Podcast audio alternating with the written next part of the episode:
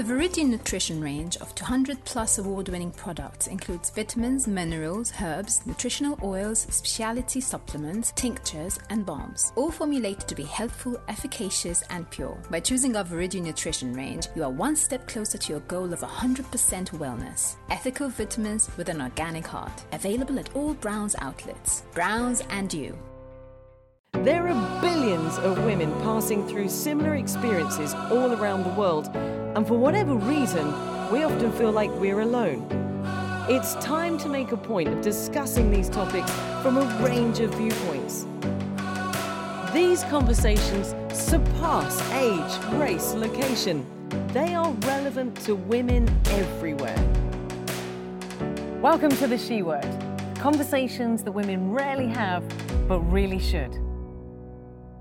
So before we get started, down here somewhere there is a subscribe button. I'm going to get you right now, if you can, just hit that subscribe because we have some amazing things coming out on the She Word over the next six months. Not only do we have season three, but we also have another season of the Young Women's Edition, Women in Business, and also coming up in the new year, the He Word. So hit that subscribe, follow, like us, stay in touch, and we'll let you know what's going on.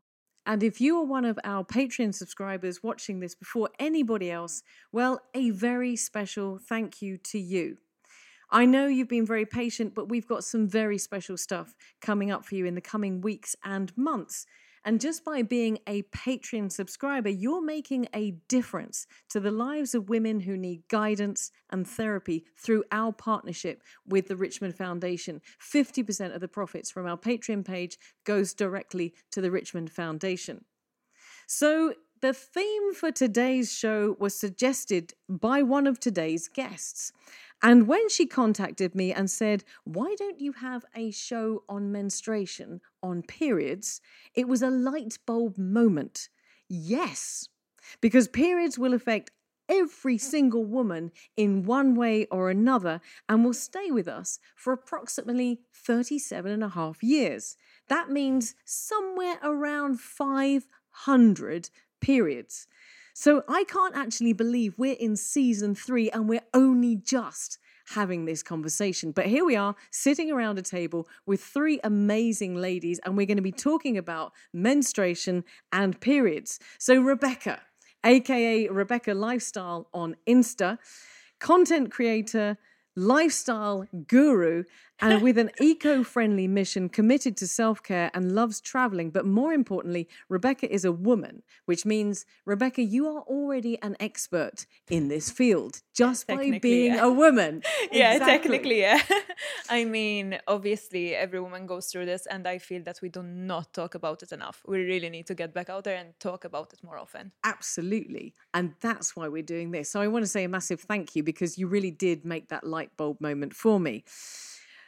Audrey Galea Souchet is a women's health physiotherapist specializing in the pelvic floor, which I have to confess, until I spoke to you in conversation, I didn't even know and still really don't know what the pelvic floor is. So we're going to be Okay. talking about that as well. But you work with patients who, aside from other issues, have severe period pains and explains that physio can relieve this and assist with this, which again, can actually do that. So I, I'm amazed. Audrey, I'm so glad that you're here and thank you so much for being here because I was just reading about you. I was like, wow. And I'm going to get you to give me a little bit more information about yourself in just a second. And Chiara Frendo Balzan is an intensely loved and well respected obstetrician and gynecologist. I got that word out there, specializing in women's health and sexual health. You're already a regular guest on television, at radio, and podcast, so this is nothing new for you. You're committed to sharing your knowledge of the female journey. It's so amazing to have you here. We've been talking about this for a really long time. And Chiara, I'm going to stay with you right now. Fill me in on the details about you and what you do. And and you've obviously you've also studied abroad. yes, I, I did all my training in the UK for 11 years. And then I came back and uh, and now I'm helping the Maltese women and the foreign women, of course, that Of live in. Malta. Um, obviously, it's a different situation. The organization here is different. And I worked in the, in the main hospital here in Malta. Um, but now I do private practice. So I can dedicate my time to these women and uh, and yeah I, I think it's fab and periods oh my goodness that's like half of my patients like all the whole clinic 50% of the time i'm talking about periods. So to me not talking about periods like really? What Well, we're going to come to this and why we do and don't talk about periods in a second. And I'm also just going to add to that, I absolutely love your accent, which is from a, a part of Wales. We touched on that because we haven't met before, but we've talked quite a number of times. And I'm going to just repeat the fact that you've been recommended to this show so many times because you're very well known and very loved. So thank you for being here. I Well, oh, really thank you for having it. me. Thank Oh, you. I'm so glad that I'm finally here. I'm too, and I'm so glad we're talking about periods. Why not? Rebecca, so I follow you on socials. Uh, we've exchanged. We've I've seen what you're up to. I've seen that you love traveling and that you, you're an Instagram content creator. Yeah. But why, why, why?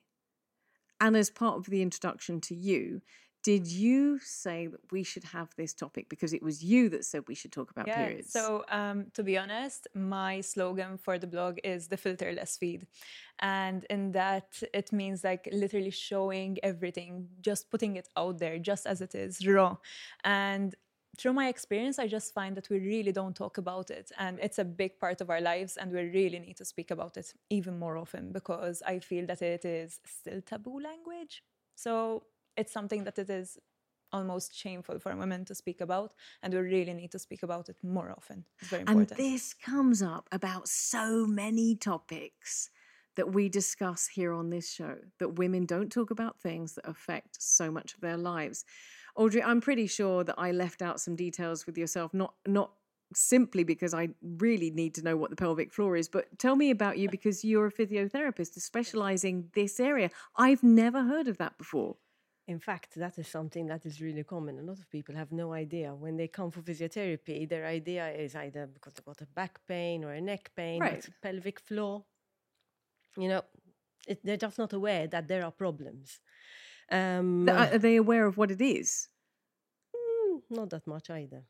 So basically, it's the bottom of your pelvis, which keeps everything together, where you pee and poop, if I may say these words. Oh, we've had much worse. Yes, you're very welcome to say pee and poop. Okay. Um, uh, and uh, So it's muscle? it's the muscle that is at the bottom of the pelvis, but also the organs within the pelvis that can give you trouble. So, a pelvic health or a women's health physiotherapist is sort of the equivalent of an obs and gynae, but in physio. So, you're dealing with problems like with Yeah. incontinence, pain during intercourse, period pains, as we mentioned, pregnancy. All that comes under women's health, which is extremely vast, extremely vast topic. super valuable for me as well and my patients and i work so much like hand in hand with such physiotherapists because because i can't do any, everything on my own and they like the missing link like a jigsaw puzzle I listen, I'm gonna obviously you guys know of each other and know of what you do. Yes. But Rebecca, have you ever come across a physiotherapist before who specializes in the pelvic floor? no Right. Okay. So at least I'm not the, the only one. but in all fairness many of my patients have not and when i was in wales i used to work in a team like this with a physiotherapist and then when i came to malta it's like and then it started so maybe in the last four years or so i think it's I think it's really caught on exactly these Recently, last few yes. years. These Yeah, last few absolutely. years. I can't wait to talk about this. Before we get into it, I'm going to drop you some statistics. So, on average, women will have 450 to 500 periods over their lifetime, which equals 3,500 days spent menstruating. nice. Over 10,000 period products in one lifetime. And of course, each woman is unique. So that number will vary, but understanding your cycle is important since you will have so many cycles throughout your life. Menstrual cycles vary, but on average, there are 13 per year. I mm-hmm. guess that makes sense. A woman will menstruate for the equivalent duration of six and a half years of her life. On oh, average, God. women lose between 70 to 100 milliliters of blood during every period. That's approximately four tablespoons. That's correct. And this one I particularly loved, which I did share before the show. Menstrual fluid doesn't have a smell until it's exposed to air. I love this fact. But listen, Malta has a phrase to identify when a young woman has started her period, which is translated, she's fallen down the stairs. Yes. yes. So give yes. that to me in Maltese. Okay. So when we were talking about this in the Women Child Free show, uh, myself and my guest Helen misheard this phrase as it was explained in English, and we thought it said, The cheese has fallen down the oh, stairs. so we spent most of the show talking about the cheese falling down the stairs, only to find afterwards that both of us had misheard, and it's actually that she's fallen down the stairs. Yes. Do you So know? this is a common phrase. I don't think it's I used that much. it's a anymore. that much anymore, I'll Sorry. admit. It's I- definitely she's and not cheese. It's she. It's not yes. like And I- camembert has gone I down don't translate that to English. No. Huh? But I remember when I was a kid and my neighbor, my my neighbor um, had her first period and her, her mum came to tell my mum that, oh, my daughter fell down the stairs. and, I, and I went, oh, did, did she hurt herself? well, the Maltese, of course. Like, and I genuinely thought that my friend had fallen down the stairs. But yeah, apparently it's But there's a lot thing. of phrases that we would use. I mean, um, uh, I, I'm trying to think of some, but you know, the the the, the he's come to call um, English phrases that we might use that refer the painters are in um, these sorts of things, and anything that we can come up with to cover up a, an open dialogue Yeah. because there's a lot of a lot of embarrassment. Is Mm. that why we don't talk about periods? Why, if this is so prevalent in our lives and it's going to happen to practically every woman one way or another, why don't we talk about it? Why do we have to hide the Yeah. phrases that we use? Why mm. don't we say, you know what? This is a period. This is your pelvic floor. This is what's happening down there. This is other issues, you know, like like non-smelling menstrual blood. Why do we have to hide it? Why can we not have more open conversations? Or am I just talking to the wrong people? No, 100%. Like, I remember when I first started learning about everything, I remember it was like, oh, hush, hush, like, don't talk about it, so in the open. It was always taboo. It still is. Because whenever I speak to my family members, it's always like, I get the side eye. And I'm like, oh, what's wrong with that? Like, it happens to every woman. It's not a secret. It's out there. It's not something to be ashamed of. What's the problem? It's still happening. So that for me, obviously, it is a disappointment because when there is so much to learn about, like, why do we keep it all hush hush? I think it's Hmm. more the fact that we don't know what's happening with our body. We're really not aware of of what it means. You know, you have your monthly cycle and you're not aware if these symptoms are normal. Like like a lot of people just accept that pain is normal every single month and they just grin and bear it. And then coupled with maybe family members telling you, oh, get on with it, you know, it's just your period. And how come you need to take sick leave and you're feeling so unwell and you have to miss school? And you don't get the support you need. This is I. This is interesting. I think from the psychological point of view, um, because mm, are we made? Are we told that we shouldn't talk about this because of boys, because of men? But I remember a- a specific um, moment when I had a, a couple in my clinic, and and he was answering all the questions relating to her period, like when she was on, because for men it's important to know when. they're on. Oh yes, Okay. they have an investment there. exactly, exactly. So, and they they're not afraid to speak about it. So why are we? Mm. Why are we not talking about this? See, this comes back. It reminds me of the conversation we had in the last show about menopause, which is about shame and women being ashamed of our bodies and some of the, the, the bodily functions that we have. But bearing in mind that they've happened since the beginning of time, and without periods, nobody would exist. Literally, nobody would be on the planet. Because if you turn it around, a period is what uh, just a is a is a an indication that that you're a woman and that you would be able to hopefully to, to have a child. But you just said there's not enough information that's out there relating to periods. I'm asking you what the pelvic floor is, and maybe there's a lot of women watching this going, "Truth, what you didn't know what the pelvic floor is." But you yourself have said that there's there's not enough information out there.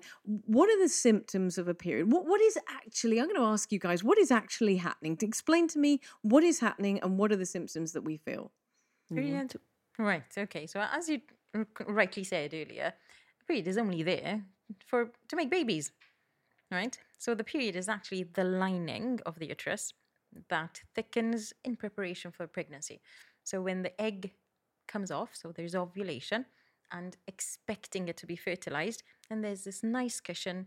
But if there's no fertilization, the egg is lost and the period comes because the lining is shed. So that happens every month that the woman is not pregnant. Okay? So that's what periods are. The lining of the uterus is shed. That's it. And it happens every 28 days, as you said. So that makes it 13 times a month. Yeah. And obviously, we go through hormonal changes. We've got this hormonal surges with ovulation when, when the egg is released. And then there's a decline in those hormones. And that's when we feel the PMS. Is there a medical reason of why, uh, you know, is there a benefit to having those that hormonal surge? Is there a, is your body sending a message? No, it's just a pain in the ass. Uh, the, no, it's only there for getting pregnant. Okay. So stopping periods, hormonal control of periods, not having periods is okay as well. Okay, but there's not the, your body's not getting you grumpy on purpose for any particular reason. It's just a side effect of having Correct. Exactly. It's our reaction to that decline in hormones. That's that's what it is. Okay. That's what PMS is. So, Rebecca, I'm going to ask you what symptoms of your periods have you experienced? Because then I'm going to come to Audrey and ask to give me a, an idea of the range of symptoms that women experience. So um, I'm completely different to my family, like to the rest of my female family members, completely different. Yes. So basically, my cycle didn't regularize until like one and a half years ago. Yes. And the rest of my family all had it regular. They're fine. So you're like, they were always asking me, but is it true? Is it real? But maybe, maybe, maybe, maybe all the maybes, but I never really understood why. And I always felt like a fish out of water. Like the rest of my family is having everything normally, if we can say that and I'm the only one like this. What's going on? I get a lot of pain in the first couple of days, like to the point that sometimes I literally stayed home. I still do, and just bed rest. Because honestly, I get a lot of pain. I get the worst mood swings in the freaking universe. I get so pissed off, like I go from zero to 100, or else I'm just completely quiet. So it literally varies from one cycle to the next. And I was so completely different from the rest of my family, especially my mom, for example, or my grandmother from my mother's side, that when I was comparing notes, so to say, I just felt like I'm an alien. Literally felt like I'm an alien. But do you experience any of the other now that your your periods have regularized, do you experience any of the other kind of typical eating chocolate? Uh, you know, what are what are cravings? the cravings and that sort of thing. oh yes, always. So it it always varies. So it's either savory or sweet, and uh, it goes like full on. Like I'm eating a candy bar for breakfast, lunch, dinner. Like it goes crazy sometimes yes. so I am guilty of that, if you can say guilty. Where's okay? So I, I want to run through what the symptoms are and why, because I, that was a great explanation of what the period is. So, what are the symptoms of a period of menstruation? It's the pain. We know the pain. We know the chocolate. It's one of the symptoms, I would say. It's, it's bleeding. Symptoms right. is bleeding. Right? Okay. You bleed, but it should not be painful we should not suffer periods. It shouldn't be heavy. We shouldn't suffer periods. Okay. That's so, news to so me. Yes, exactly. So um, this is support you, you have to tolerate the pain. No, because we need to find out why you're having pain. Whoa, whoa, whoa, whoa, whoa, whoa! Back up, back up, back up, back up, back up, back up. I'm sorry, one because I my when I had periods, particularly when I my teens and my early twenties, and and then sort of probably towards my late twenties, always hot water bottle, Oh, paracetamol, go to bed, not really eating. I never really had the cravings, but always pain. Yeah. So what, what's you're telling me that's is what? not normal. The excessive pain is not normal. Excessive pain is not normal. I mean, when you're when you're building up to get your period, you're going to have these prostaglandins, which are chemicals inside the uterus to help your body shed the shed the blood if you don't get pregnant. And it's those that make the cramps and make you feel uncomfortable. because it so- needs to be shed. To be- Exactly. And that up. is one of the symptoms, if you'd like to call that. You get the cramping, but they shouldn't be extreme. When you have extreme pain, then it needs to be investigated to see why. Mm-hmm. Sometimes, because you have to distinguish between primary and secondary dysmenorrhea, which is basically pain in your periods. When it's primary, it's not due to any gynae, uh, any other gynae issue, but sometimes it could be because maybe your uterus is slightly tipped, so it cannot empty easily. It could so be when- because of fibroids. I see could that that be Exactly. news to us. endometriosis, could be Whoa, because whoa, whoa, whoa, whoa, whoa! Back up, back up, back up! Because just pause for a second because I want to hear what you just said. And and Be- Becky, Rebecca, and I are just I'm looking just at each other lost, honestly. Like, Right. what are we talking about? because that is the very first time I've ever heard Same. that, like ever heard that. And uh, and fibroids and endometriosis I had, but I just assumed even for, as a as a teenager as the period pain we talk about period pain we talk about period pain and, and recent studies have said that, that some period pain equals a heart, you know, is equivalent to a heart attack it's that can be that intense we talk about period pain why is, you, you're saying that's not But- but- normal That's not the average. No.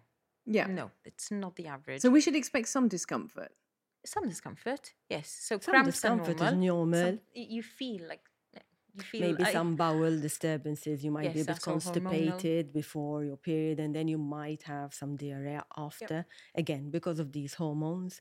But you shouldn't be in pain that you have to miss social activities, Exactly, miss going school. out, work, school. Well, that happened. yeah, I mean, for me, it's always kind of like medium to high levels of pain. Although once it happened, like it, it was so extreme. Oh my goodness, it was such a big amount of like I can't even describe it. It was excruciating to the point where I couldn't walk. Mm-hmm. I literally couldn't walk. I was like literally holding on for dear life. Like I was taken straight away to the hospital, like from one side to the other. Nobody really had an uh, like uh, like an explanation for it. So you can imagine I was absolutely fuming, furious for like being a whole day in hospital, excruciating pain. Going to find the results. Uh, we don't really have an explanation for what you're Yeah. going through. And I will just I'll just reiterate that because my experience, and we'll we'll touch on on these additional complications like endometriosis. I think really pe- people need to be aware of that. Um, you know, Sasha was talking about ovarian cysts and that causing pain at that particular time of the month. But my experience was I, I was undiagnosed with endometriosis for 12 years. I kept going to the doctor. I kept then going, getting rushed into hospital with pain so bad that I was passing out.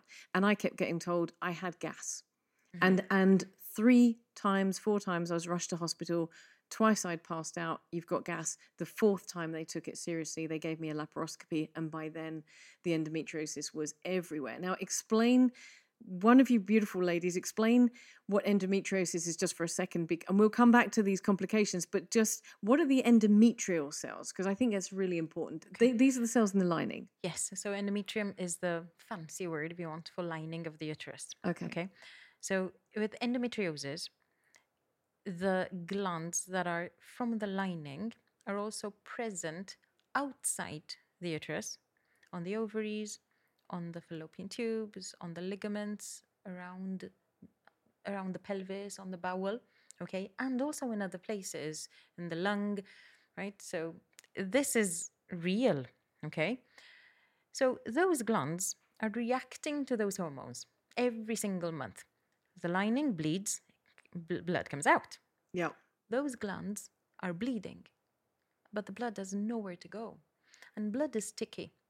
Okay, on the inside in our belly, everything moves over each other. Yeah, the, the intestines are loads of long meters. So everything is sliding. So imagine if there's a tiny spot of sticky blood and it sticks with your bowel or the ligament that is hold the ligaments are holding the uterus in place because the uterus needs to grow yeah with pregnancy. So it needs to be held in place by these ligaments. If that is on the ligament that ligament isn't stretchy anymore.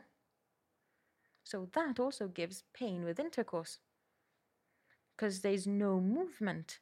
So imagine someone who's got IBS and has got gas in the bowel and there's a tiny sticky sticky spot and that's tugging it's pulling right?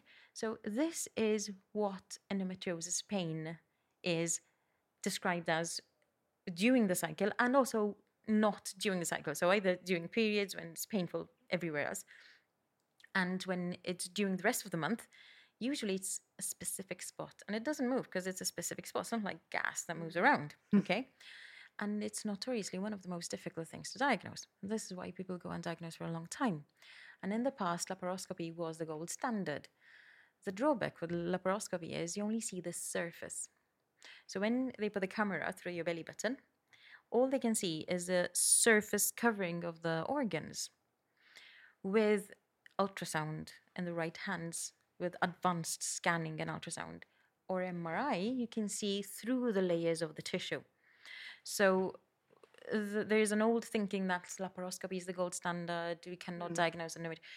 But the thing is, you can actually map out endometriosis just by ultrasound so that when the surgeon goes in, they know exactly what they're going to find. So coming back to that, if we're talking, I'm going to ask you again because I think anybody that's watching this, like Rebecca and I, are just kind of right this moment blown away. And there's so many things that I want to kind of touch on in this show. But from you ladies, give us a definition again of what a normal menstruation should be like, not extreme pain. No, three days. Definitely not. Three days. Three days. mm, Bit of bleeding. Normal blood flow, not too Yes, much. Changing either. maybe two, three pads, normal. Uh, uh, the green ones, the green pads, not flooding through. Not flooding No through. flooding? No, because that that's heavy menstrual bleeding. We haven't even gone. We haven't even touched that subject yet. Well, We're uh, you- the, fl- the floor, the pelvic floor is all yours. I have got one. Thank you very much. Um, but but yes, there's so much to talk about. I think you need more se- more, more shows. Oh no, Um, we can do that. That's fine. Uh. Rebecca, you started a, a I opened up the Pandora's box almost. absolutely. So normal period. What's the normal period? Three days every 28 days. Um, manageable pain. Most women don't need not even paracetamol. and they can get on with their life. Yes, and yeah, I uh, wha- oh. Mm-hmm. So if if someone is experiencing, if there's a woman listening or watching the show and is experiencing pain whereby they regularly have flooding, regularly have to take medication, regularly can't go out and do the fun stuff they want to do, they need to be getting Yes, they definitely Yes, need to be need seeing advice. a gynae to see what's happening. Yeah. Then, once maybe a diagnosis is made, maybe they've got endometriosis or any other condition, then yes, they can look for help to, to decrease the pain. Because as Chiara was saying, where the, where the organs are stuck together, that is going to cause pain. So then there are techniques that you can do to loosen these areas of stickiness, mm-hmm. which which can have a lot of benefits. So, for example, if your bowels are stuck to your uterus or whatever, and you need to pass stools and you're always in pain when you need to go to the bathroom, or it makes you very constipated, then one of the things you would notice is that you can go to the bathroom much easier. Or if you're having intercourse and it's painful, again, the pelvic floor can be released so that you won't be in pain. This thing about sex, you know. I mean, if there's a couple of topics that we don't talk about, periods is one of them, and pain in sex is definitely And that is another one. something yes, because we can should be, all helped. enjoying sex, right? It's not painful. It shouldn't be painful, Right. but but endometriosis. Do you know what? It's one question, and I tell them, "Is sex painful?" And oh, people don't want to talk about sex. Is sex painful? I just make it plain and clear that it's a normal thing I'm asking about. And they're like, no, no. Is is it painful in one position? Is there one position that you cannot do? And they'd be like, Yes, when I put my legs up on his shoulder. There we go. So that's a deep position. And For anyone that didn't quite catch Chiara saying it, her legs, her legs are on his shoulder because you went a little bit quiet there. no, we, we're, talk, we're laying that out on the table, not literally, but metaphorically. but no. We're all just vision of us all getting our legs on the table. Right. But, but yes, but but that uh, that position is a deep position, so that will push the ligaments even more. So those ligaments that are sticky cannot be pushed, and and doggy is another one. You, it- it's the I love that Chiara's actually said doggy. I love that you did come out and say doggy. I'm sorry. Good. Hats off to you. Brilliant. Well done. Yeah, that's the first on this show. Um, no, but you're right. No, no, no, no, no, no. Stick with doggy because I love that. I love the fact that we're just embracing this topic. Right, but that shouldn't be painful. You're saying that shouldn't be painful. It shouldn't be painful. So, so basically, when I'm told that there is one position and the others are okay, and that position is a deep position, then already in my head, it's like the diagnosis is there, endometriosis. So when I'm doing the scan, I'm going to look for signs of endometriosis. And yes, I can diagnose the endometriosis the scan. And I get this face from my patients as well. Like, yeah, that makes sense.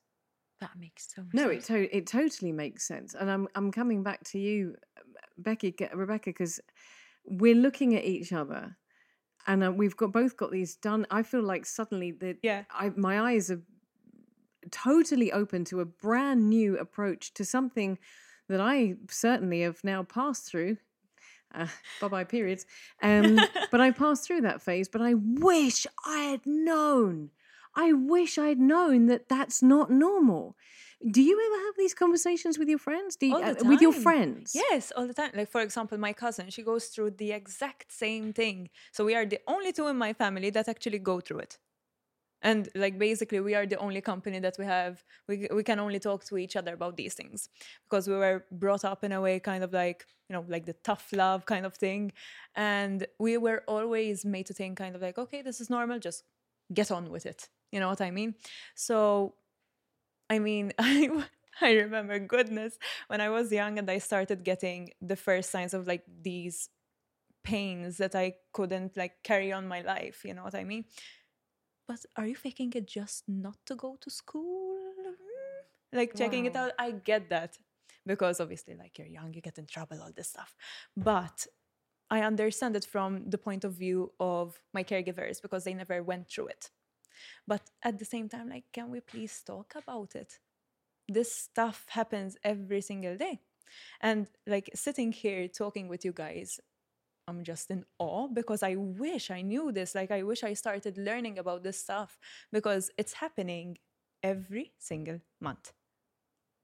And like you said before, women have around 500, bloody hell, sorry, 500 periods. Like when you said that statistic, it just blew my mind. Because for us, like we have to carry on with our lives. Like honestly, we're superheroes at some point. No, let's get that done. But these ladies, but I mean, I know. Okay, so I'm going to ask you very briefly because if I'd had this show 10 years ago, I most definitely would have come and sought one of you out and, and said, come on, let's get this sorted out immediately, even though I'd had endometriosis and even though that had been part of my life. And we're going to come to other complaints from you for, and, and uh, what we'd call abnormal conditions uh, and state of the womb in a second. But would, is this going to change? Are you going to go and see? A, we've got a guy. You, do you want to make an appointment? Uh, Are you yes, going to go right now? I'm, I'm, you're going to be No, inundated. but I mean, it's going to whole make. life full of like I'm not gonna say my whole life, obviously, but like say ten years, right? And I'm not saying that I get it every single month, this kind of pain, but why should I have to suffer just because I'm made this way? But these two ma- um, amazing ladies are saying that, that that's not what you should be feeling anyway. Exactly. And experiencing So it's anyway. been ten years of just yeah, get on with it. Ah, crap. Ladies, uh, look, we've just, we've touched on endometriosis. We understand now, I understand from both of you that a normal situation is that you might get a little bit of cramp, you might want to eat the odd chocolate bar, uh, and you might, you know, feel a bit fatigued because you are actually bleeding. But what are the if that's the normal, what are the complications? What are the other complications within our menstrual cycle that that would create other symptoms that we might be able to relate to? Such as not having a period, for example. That is something that happens as well. I think a lot of young women need to learn that they need to track what's happening during the month.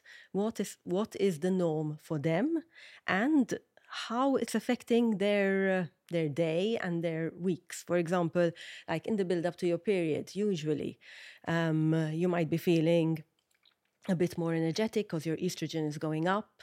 So even when it comes to exercise, certain exercise you're going to be much better at it, like intense exercise. If you're training for a marathon, for example, that's you're at your peak. Once ovulation happens and you the hormones start to change again, then that is when you have to focus on endurance, for example, or exercise that's a bit slower, like Pilates, for example, or if you still want to do energetic exercise, you think of something a bit, you know, not so not so uh, intense, because our bodies are made like that. But in a man's world, we're expected to perform every day. Keep going. Like there's nothing going on. Eh, It's the same with our bowels might change throughout the month. Our moods might change a bit throughout the month. Um, the way we react to situations. So if we're aware of it because we've tracked what happens during our cycle, then we can work with it, not against our period. Our period is actually our menstrual cycle is actually telling us something. It is, you know, a very good indicator of our health and what what's happening in our bodies. I wish I knew that before, like ages ago, because the It's only true. thing that I'm used to, so to say, is like, yeah, that's normal. Keep it moving. It's important, like, honestly, just what you said right now, just so that you can plan your life not around it, but since you are experiencing it, just to know exactly what's going on. To work with it more than exactly, exactly. That's I, it. I wish I'd known because I'd have booked every marathon that I've ever run in that optimum little bit just before when the estrogen's really high. That you is you true. you mentioned about uh, about missing periods, and it's not something I've dealt with. It's something that you've mentioned. Yeah. But coming to you, Chiara, what what are the common, I guess, side effects or or, or complications? Uh, we talked about endometriosis. We talked about missing a period. Why would you miss a period? because of hormonal imbalances or if there is an intake of energy that's less than expenditure. So we see this in athletes Okay. where there is a shutdown because the body's under stress Okay. and body cannot cannot get pregnant because it's too much to, it, it's too much of a a toll to get pregnant right so there's a shutdown but your body the body decides that you're protecting you No. Yeah. So we see this in athletes uh, and, and even, you know, who, who are training marathon runners and not eating enough maybe. And and and there's a there's a new word for it, reds. red. Yeah. RED-S. Yes. So it reduced expenditure, reduce energy. I'm not exactly sure what it stands for, but I it's a- know it's it's, a in recent one, yes, and a recent not having a period Yep. and So that is that I see, um, or with uh, anorexics. More more commonly with PCOS, so polycystic ovarian syndrome. So that's a hormonal Oh, imbalance. say that again for me really slowly. PCOS, polycystic ovarian syndrome, Which is what?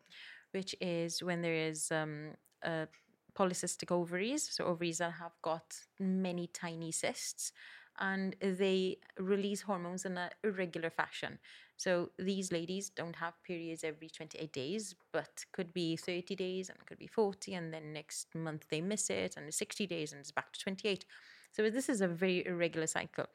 And typically, these young girls are more on the heavier side and they also could have a problem with excessive facial hair or hair eh, hair in the like a male pattern so on the chest uh, underneath the belly button and uh, and But this is not this is not because of the woman's makeup. This is because she has cysts. PCOS so, So this is a symptom of PCOS is a syndrome okay Right. the S stands for syndrome and to diagnose PCOS no blood tests okay it's you need to have two out of three one is ovaries that have got polycysts po- um, lots of tiny cysts on them so polycystic ovaries and that's an ultrasound diagnosis two is irregular cycles and the third one is excessive facial hair so hirsutism that's a fancy word for it so if you have two out of three you have pcos and it's a metabolic condition okay And that means it's associated with other things, with messed up carbohydrate metabolism, with insulin resistance, and later on with cardiovascular issues. uh,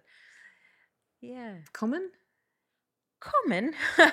yes, about. I'm guessing that's a uh, yes. um, yes, I think I I like to say that half of Maltese women have it, and half of the other half No don't think don't don't know that they've got it.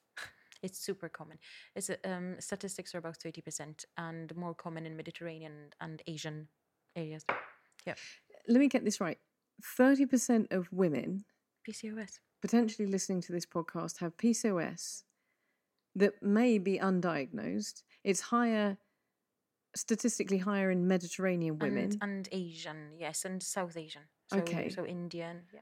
And that these symptoms could be uh, Irregular regular cycles is- is cycles, the- weight gain, facial hair, these sorts of things. Yes, yes. Is there lasting damage if someone has it and they don't get it diagnosed? Is there lasting damage? Yes, yes. Um, because it's all fun if you don't get periods, right? But if the lining is not shed, that lining thickens, it becomes abnormal. And abnormal cells in the lining have a potential to become cancerous. So we've got a safety limit of three months. So it's important to have, if you're not under hormonal control, it's important to have a period every three months. So that 15 year old who doesn't have periods and she's enjoying summer, but she's actually got PCOS and she's not telling her mum because maybe she's not on comfortable speaking terms with her mum. Yeah, absolutely. So That's this is one in three. Yeah. And this is regardless of age.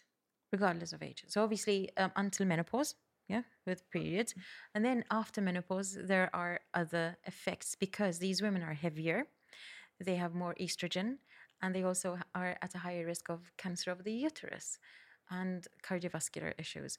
So there are long-term risks with PCOS, and in all fairness, women who come to me with irregular cycles they all suspect that they've got PCOS. And then when I diagnose it, they're like, yeah, that makes sense. And now how do I deal with this? I'm going to keep reverting back to you, Rebecca. Did you know about this? Uh, I heard about it. Yeah, me now too. I'm thinking maybe. Like honestly, um, uh, growing up, um, uh, as we had spoken about earlier, I had the most irregular cycle. honestly, like it just lit up a whole room for me, like full of questions now, like rethinking everything that I went through. Honestly, through what you have explained because now I'm just second guessing myself. Was that normal? Was it? Uh, you know, like it's not something that is so easy. You know what I mean? Because when I was growing up, as I told you, it's not something that I was really educated that much about. It's the same like like what we were talking about before. Well, hush, hush. Now, whatever, like all that you said, is just it just made me question a lot of things like that happened to me in the past. Absolutely. And so, so let's come back to you, Chiara, for a second. We've talked about endometriosis, PCOS. Yes. Anything else that we need to? You mentioned fibroids. Periods, yeah. So fibroids are uh, like um, knots of muscle. they're solid benign tumors, common. Um, How common? One so 25% of uh, caucasian women and 30% of dark skins yes and again this runs in families so if you if a patient has got them then chances are the the females in the the family will have them yes yes Twenty-five percent. there's one in four women are going to have fibroids. correct I've never heard of fibroid. I mean, I've heard the word like I've Yeah. heard the word used, but I w- couldn't even tell you what the explanation was. fibroids are benign okay um, but the symptoms are heavier periods and we don't tend to touch them we don't remove them unless they give symptoms. So symptoms could be either heavy periods or pressure pain. So the fibroid grows and it's pressing on the bladder and it's giving urgency symptoms. So the woman needs to go to toilet quickly or it's pressing on the bowel and is giving that urgency to go poop because we used that word earlier. Um, so then we do something about it okay? Um, and there are various treatments. There's um, there's medical treatment um, tablets okay that uh, are known to shrink the fibroids or stop them from growing and uh, we've got some herbal supplements that can do that. Um, and then we've got surgical treatment and surgical treatment would include cutting that fibroid out and usually we tend to leave those uh, for those women who want to preserve their uterus, want to preserve their fertility. So a young lady, 25 year old, and diagnosed with fibroids, right? Let's. She wants to get pregnant. That's the point. If this is going to interfere, if it's in the cavity, if that's going to interfere with the implantation of the fertilized egg or the growth of the pregnancy, then we tend to take the risk of surgery. But later on, um, especially if there's more than one fibroid, if we try if we try surgically to touch them because they bleed, they bleed. They have got chunky vessels. There is also risk of hysterectomy. So we need so that's removal, surgical removal Yeah. of the uterus, right? So we choose our patients. We choose our patients, and fibroids are common. So yeah. Okay, before we move on to. I told you need Wow. more shows. Just- that's Absolutely. a lot of information. okay. Anything else that we as women that n- let's let's leave the less common conditions for another show, but anything else that's common that's like you know one in three, one in four, one in So five. these are common. yeah, These are common. yeah. Another condition that I do diagnose with scans is a p- pelvic congestion. And I love how we're exchanging We just looks. what? yeah. What is that? so pelvic congestion? Um, apparently unheard of in Malta. um, so this is when there's chunky vessels, chunky blood vessels um, on either side of the uterus, and I like to describe it as, um, you know, how people with varicose veins Yeah, complain yeah. of dragging, that kind of pain, and it's very similar pain during periods, and this kind of pain, I don't know if you agree, Audrey, um, but from this is anecdotal now from what I see from my patients. Um, the pain is uh, referred from hips to knees. Okay, so if someone tells me that during their periods, like, oh, so I am at and I can't feel my legs, it's like from the hip to the knee, right? Like, hmm. And I go in and I see the chunky vessels and it's pelvic congestion. But the treatment is easy. The treatment is taking painkillers and it's life changing. Sorry, sorry. Back in the room. We're just taking it Yeah, all I in. am, like, I am because I, I exactly because we keep looking at each other and, Yeah. and, and you're describing things that I can relate to and, and how common is that? less common than Okay. PCOS and fibroids. So I think the last one that I want to ask you about is ovarian cysts. Is that the same as PCOS? Because No. Well- Sasha had a, an ovarian cyst that ended up when it was removed, it was 31 centimeters long and all the way up her spine. Um, as you well know, Well, I removed one that was 26 kilos when I was in Wales. and it's on the Daily Mail. Can I say that? it's on the Daily Mail. We've got a the celebrity in the room. The- but the patient, the patient obviously sold the. The, the story to the Daily Mail, and there's this photo of me wheeling out this massive cyst, 26 kilos, because then they, at uh, the laboratory. No, they- how they- big oh is my that? god. Big. Are we talking this big, this big? 26 kilos. 26 Must have kilos. felt like Massive, she lost this. a lot of Google it weight. I am so gonna. Get, everybody, we need to be googling this 26 kilo cyst removed by Chiara. Okay, so ovarian cyst. So ovarian cysts are cysts that grow on ovaries, right? That's what that means. Um, ovaries are constantly active, so making cysts is not unusual. Polycystic are tiny, tiny cysts, so they're millimeters, tiny millimeters. But when there is a cyst bigger, uh, more than five centimeters, we tend to keep an eye on it. More than seven centimeters, we tend to remove.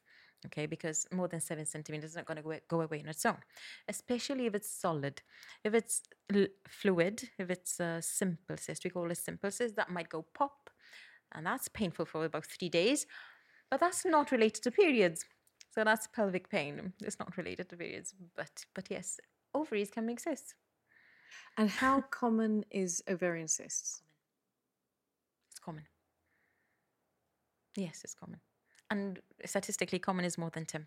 So yes, it's common. Hey. Yeah. Okay. So, wow. Okay. So we've we've talked about that, and I think sometimes we as women can be our own worst enemy because uh, you know maybe there's part of us that don't want to know because if there may, needs to be medical intervention, then you know maybe that's going to put us off. But what should we be doing? What can we be doing, or what do we need to do to maintain the healthy part of our body that's down there doing all of these amazing things and is obviously very susceptible to complications is there something i mean is there something physically we can be doing or something I would say, first of all, be aware of what your body normally does. I mentioned it before. Then, apart from that, making sure you exercise. I know we say all these things. You get enough sleep, you get enough decent nutrition. These all play into hormone imbalances. So, some, when your hormones are imbalanced, many times they it some things can be rectified by having enough sleep. Because we know when you don't sleep enough, your cortisol levels go up, and your, your what levels it's it's one of the hormones okay one of the stress hormones. And uh, if that if that goes up, sorry then we're just going what? everything else my starts God. to unbalance. So Yes. you know, decent sleep, Self care. self care, stress management. Oh, but I think we try to do so many things we're you know we're constantly from one thing to another, take, taking But time okay, out. so so bit I'm of- going to ask you then. I mean, maybe this is where you're coming to, but those are very generic self care instructions. Good sleep, uh, you know, looking after yourself, exercise, these sorts of things. Yeah, we should all be doing that for a million reasons, and not just because we we're looking out for our womb. Um, is there anything more? Because I think that's fantastic advice, and I, I do. But is there anything more specific that we need to be thinking about in context of women? Because I'm thinking about obviously, Chiara's going to jump in there in a second, but also I'm thinking about what you're doing with your pelvic floor, and I want to come back to your, well, not your, but the pelvic floor in a second. One thing I would, sorry, I interrupted you, but one thing I would definitely say is make sure that you're not constipated. So many women are constipated, and when you actually go to the bathroom, you're removing these excess hormones. So that is Whoa, another whoa, whoa, thing. Hormones are in your poo. The the extra hormones that your body doesn't need anymore are one of the things that get are removed when you go to the toilet. so when you don't go to the sorry, toilet like enough, After, after every nose that is passed, I'm like, what? Like, I'm with so- you. Good. Okay. so, when you don't go to the hot toilet enough, and a lot of women don't go to the toilet enough. what is enough. enough? Okay, because I'm going to say, look, how often do you have to poo? I would say is once a day, even up to three times a day. The maximum you can go without going to the toilet is once every three days.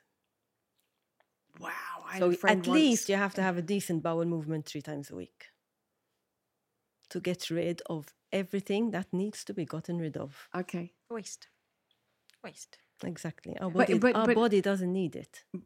No, I mean that's I mean that's um, without without question. That's why you poop and you get it all out. But I, uh, the very fact that you're saying that your hormones are in it and and that- that affects the health of your your womb and everything, all your mechanical stuff that goes down there, and, and essentially, I love this word, pelvic floor. Eh. So I'm I'm assuming that it affects your pelvic floor as well. it definitely if you're not does. pooping. If your pelvic, if your show. bowels are full, then your pelvic floor is going to feel a bit more uncomfortable.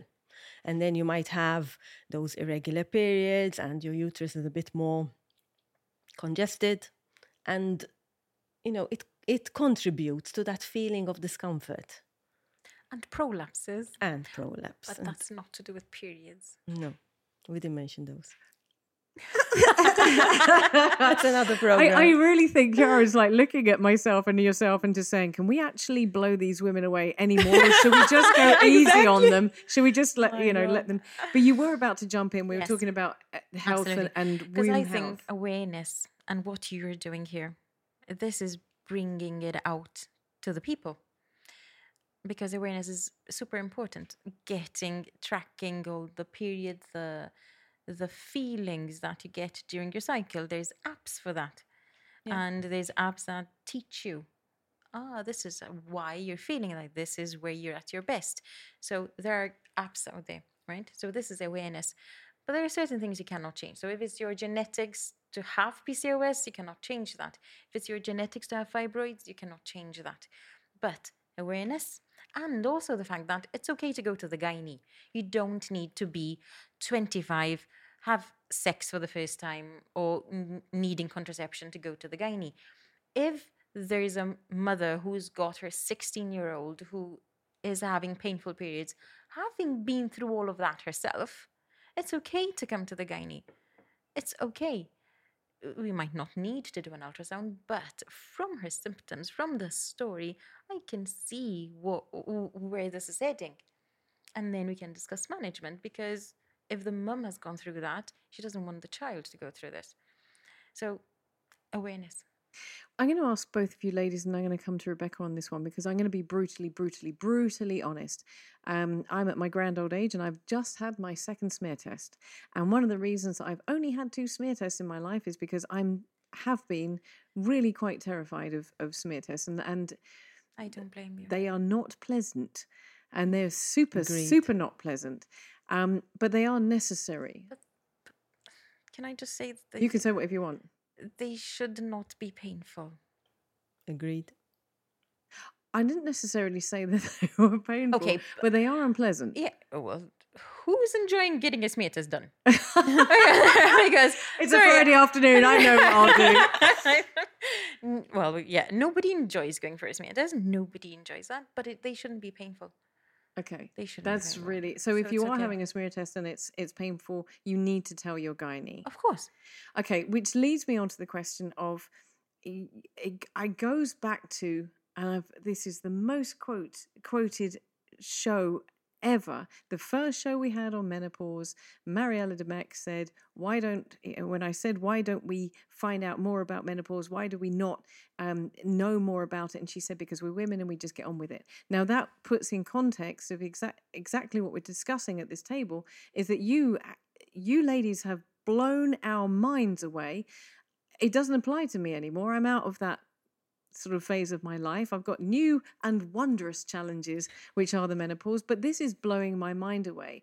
It really, really is, and I think for a lot of people that are, are, are kind of watching or listening to the show, it's it's surprising for them too.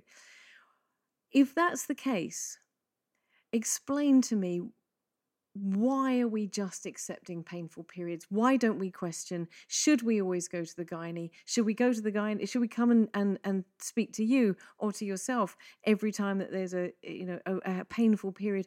Where's the benchmark? What Yeah. do we accept, and what do we say? No, we have to do something about.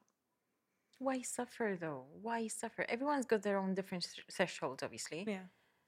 But if something's bothering you, go go check it out. It might be nothing, but it's subjective. So if it's a this is what I say, if it's a problem for you, then it is a problem. If it's not a problem, because I get women who have heavy periods, passing clots, big chunks of blood. Ah, no, no, no, it's okay, it's not a problem. Okay, if it's not a problem, but I can give you treatment. No, no, no, it's okay, it's not a problem. Okay, fine. It's not a problem, but I'll do the blood test to make sure that they're not losing enough blood to make them anemic. And also check a thyroid test. Because abnormal thyroid can also cause havoc with periods, right? See, there you go. I Oh, did God. it again. every like every two minutes, we're like blown away by a new fact. Here you go. But this is this is having like a holistic you know, look at the patient. I'm not going to look at the vagina on its own or the uterus on its own.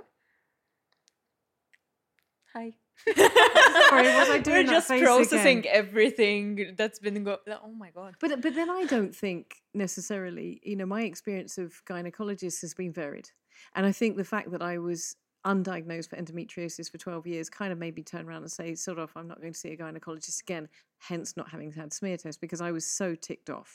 So ticked off that I'd, I'd been told I kept, you know, I had gas. Interesting thing enough is that you talked about the pelvic floor and you talked about, um, and you talked about uh, that that endometrial cells gluing things together, and then you talked about the pelvic floor being obstructed and and what effect that has on your bowels. And suddenly I'm going, well, maybe it was gas. Maybe there was something that they saw that they could misdiagnose because it was endometriosis, which sounds to me like it's incredibly hard to actually get to the bottom of. Mm, and IBS Excuse and endometriosis go hand in hand.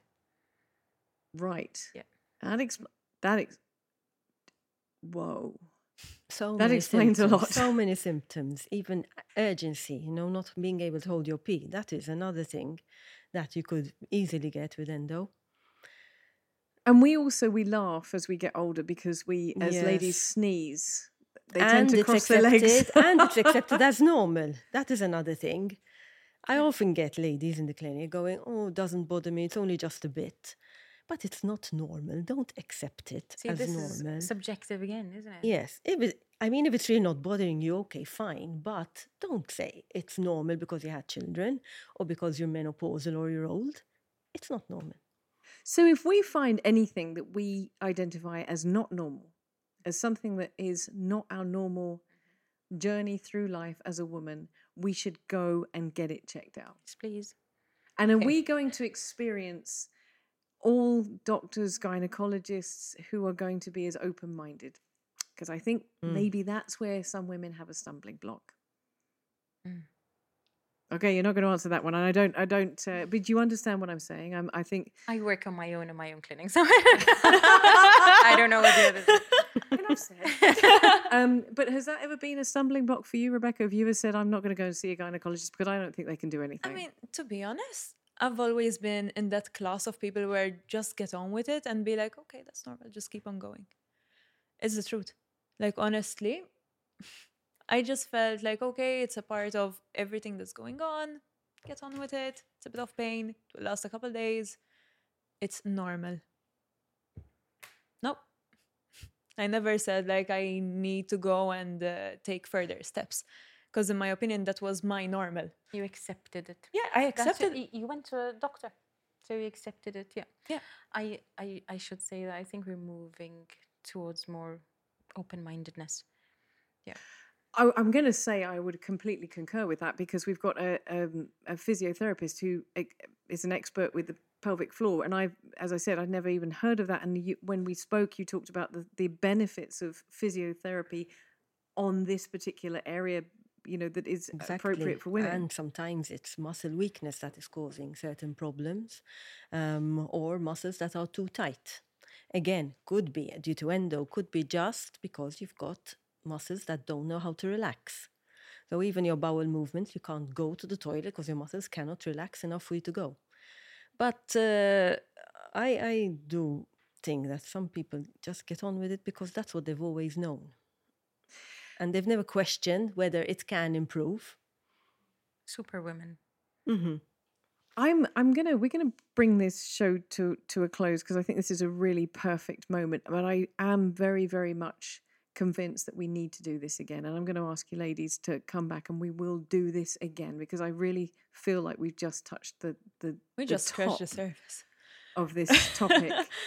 I'm going to ask each of you to to finish up. Um, for you ladies, I'd like a bit of a word of advice, and I'm going to come to Rebecca in a second.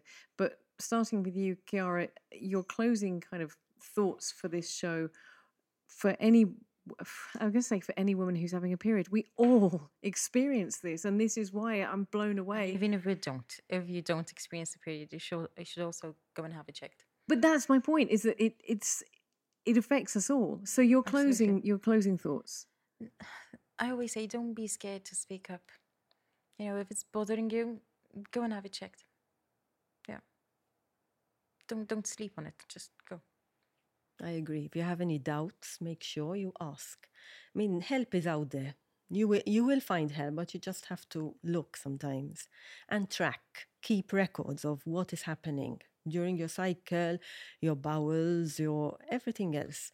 Because even this has an implication even for bone health if your if your estrogen isn't isn't there or not in sufficient quantities. That is in the future. You wouldn't think of it now, you think of it much later on. Rebecca, I think our tolerance levels have been readjusted. Yeah. I, I'm profoundly blown away by these Same. amazing women saying, no, no, no, it, it shouldn't hurt that much. It shouldn't. How How is this show? Uh, I mean, I'm not even, I'm past this, but I'm going to ask you, how has this changed your thinking? I mean, honestly, it's just having me question everything because, as I said, I've always been the accepting kind. I just said, okay, just get on with it. But now I realize that, you know, there may have been other things. And obviously, like, how long have we been here? Say 40 minutes, for example. Th- this changed everything. Like, everything that I've known, added to it, nourished my knowledge. Like, I have a million questions now. Like after we finish this, I'm just gonna talk to you, lady. no, I'm serious. An informal honestly- gynae appointment. appointment. I like the way Chiara's looking at her watch going, no, you're not. I'm in clinic. Make an appointment there. no, I mean, not seriously. Like, so much information has been passed. You and I have been exchanging views like, what is this? Yeah. It's just insane. Whoa. Well, listen, I'm going to chin chin because I want to say thank you so much. Thank you, Rebecca, for coming up with the idea. Thank you to you, ladies, for coming and imparting wisdom. Um, and I'm uh, cheers to changing the way we think about something that affects every single woman. Thank you so much. Heck yes. Cheers. Cheers. Cheers. Holy cow.